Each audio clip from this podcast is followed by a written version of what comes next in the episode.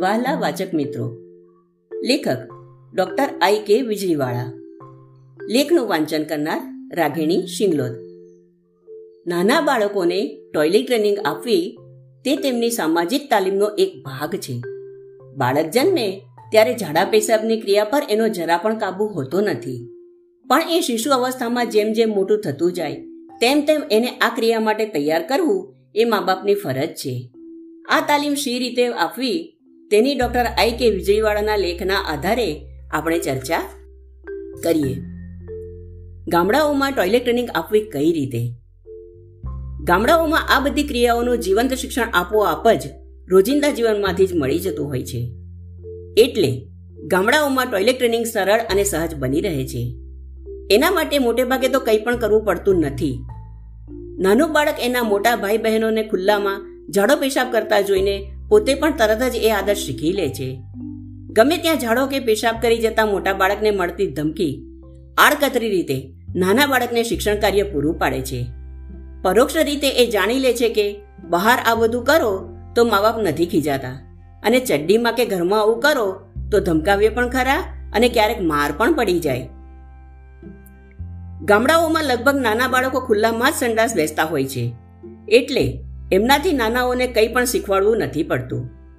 દાખલા તરીકે, નાના બાળકને ચી લાગે અને માતાને જાણ કરે, તો માતા કહે છે, જા, ત્યાં પેલો રમેશ બેઠો છે, ત્યાં એની બાજુમાં બેસી જા. થઈ જાય પછી કહેજે, કોઈ સાફ કરી આપશે. પરંતુ, ગામડાની દ્રષ્ટિએ આ આદર્શ પદ્ધતિ શહેરોમાં અપનાવી શકાતી નથી. આરોગ્યની દ્રષ્ટિએ પણ આ પદ્ધતિ ખરાબ છે. આ ઉપરાંત, ભારતના ગામડાઓમાં બાળક છ મહિનાનું થાય કે એનાથી પણ નાનું હોય, ત્યારે સવારે દાદી, માતા કે ઘરની કોઈ વડીલશ્રી એને પોતાના પગ પર, કમોડ પર બેસાડે તેમ બેસાડીને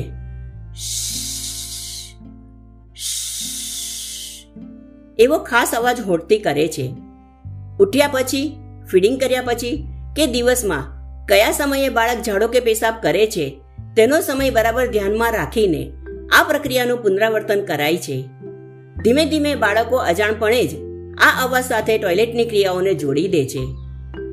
આવો અવાજ જે તે પોઝિશનમાં થવાથી તરત જ બાળક મળ કે પેશાબનો ત્યાગ કરી દે છે. આમ જુઓ તો વિજ્ઞાનની દ્રષ્ટિએ આ પ્રક્રિયાનું મહત્વ ખૂબ જ ઓછું છે. પણ આપણા ગામડાઓમાં સદીઓથી આ પ્રયોગ ચાલતો આવ્યો છે અને કારગર પણ નીવડેલ જ છે. એટલે અહીં એનું વર્ણન કરેલ છે. શહેરોમાં ટોયલેટ ટ્રેનિંગ આપવી કઈ રીતે? શહેરોમાં ટોયલેટ ટ્રેનિંગની પ્રક્રિયા થોડીક વધારે જટિલ બની જાય છે. ખૂબ જ ઉત્સાહી માતા પિતા પોતાના બાળકને છ મહિનાની ઉંમરથી પોટીની સીટ પર બેસાડવા લાગે છે. ઘણા મા બાપ એમને સીધા સંડાસમાં કે કમોડ પર બેસાડે છે. આવા બાળકોને અમુક સમય કે અવાજ સાથે છીછી કરવાનું, અભિસંધાન કન્ડિશનિંગ કરાવવામાં આવે છે. લગભગ એકાદ વર્ષની ઉંમર સુધીમાં આવા બાળકો ટોયલેટમાં જ છી કે પીપી કરતા થઈ જાય છે. પણ આવા બાળકો જ્યારે દોઢથી બે વર્ષના થાય છે, ત્યારે એક સાવ વિચિત્ર વસ્તુ બને છે. અત્યાર સુધી ડમરા થઈને સંડાસ કે કમોડમાં છી કે પીપી કરી લેતા આવા બાળકો ગમે ત્યાં ઝાડો પેશાબ કરી જાય છે. ઘણી વખત કપડાં પણ બગાડે છે. આ રીતે આવા ઘણા બાળકો એ પ્રકારનું બંડ જ પોકારે છે. શરૂઆતમાં ખૂબ જ રાજી થઈ ગયેલ માતા પિતા હતાશા, ડિપ્રેશન અનુભવવા લાગે છે. એમને જરા પણ સમજાતું નથી કે એવું તો શું થઈ ગયું કે બધી મહેનત પાણીમાં ગઈ. આવા વખતે બાળકને ડરાવવા કે ધમકાવવાથી તો પ્રશ્ન વધારે પેચીદો બની જાય છે. આવું કરવાથી તો બાળક ધરાર, ચડ્ડીમાં જ પેશાબ કે ઝાડો કરે છે. હકીકતમાં તો આવું બને તો બાળક પર બળજબરી ન કરતા એને થોડા અઠવાડિયા કે થોડાક મહિના ટોયલેટ ટ્રેનિંગમાંથી મુક્તિ આપવી મા બાપ આ માટે જરા પણ બળજબરી નથી કરતા કે ધાકધમકી નથી અપનાવતા. એથી બાળકને ખાતરી થાય, પછી જે સરળ સુમેળ અને આનંદભર્યા વાતાવરણમાં એકડે એકથી શરૂઆત કરવી. જો કોઈ પણ જગ્યાએ બાળકનો વિરોધ જણાય, તો ટ્રેનિંગ પડતી મૂકવી. મા બાપે પોતે આ વાત પડતી મૂકવાને પોતાની હાર તરીકે ન ગણતા. પોતાનું બાળક હજુ આ માટે બરાબર તૈયાર નથી થયું, તેમ જ ગણવું. હતાશા તો ક્યારેય ન અનુભવવી અને સાનુકૂળ સમયે ફરીથી પ્રયત્ન કરવો. શહેરોમાં બાળકને ટોયલેટ ટ્રેનિંગ આપવા માટે નીચેના મુદ્દાઓ યાદ રાખવા જરૂરી છે. એક, બાળક સહેલાઈથી બેસી શકે તેવું કમોડ જેવું બેબી ટોયલેટ વસાવી શકાય જો પોસાય તો. આપણા કમોડ ઊભા સંડાસમાં બાળકને ઊંચે બેસવાનો ડર લાગે છે. જ્યારે ભારતીયના સંડાસમાં બાળકને અંદર પડી જઈશ તો? એવી બીક લાગે છે. આ નિવારવા નાનકડી ખુરશી જેવી મોટી, પોટી બનાવી કે વસાવી શકાય?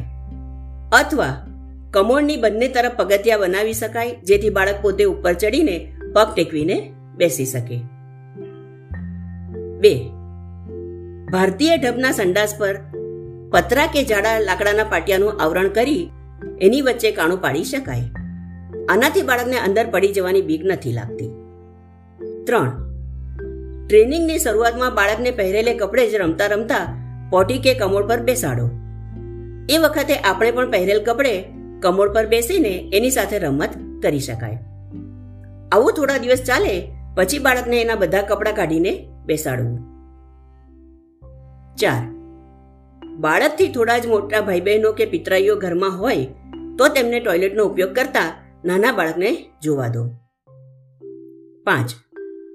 બાળકની જોડે નર્સરી કે બાલમંદિર જતા એના કોઈ ફ્રેન્ડ્સને પણ કમોડ કે સંડાસના પગા પર બેસીને છી કે પીપી કરતા આવડતું હોય એ જોવાની ક્રિયા બાળક માટે પરોક્ષ શિક્ષણ સમાન બની રહે છે. મોટા લોકોએ આ ક્રિયાનું નિદર્શન ન કરવું. બાળક ટોયલેટમાં સફળતાપૂર્વક સંડાસ કે પેશાબ કરે તો તેની પ્રશંસા જરૂર કરવી. એને ભેટ રૂપે નાની ચીજવસ્તુ કે એને ભાવતું ફળ આપવું. આભાર.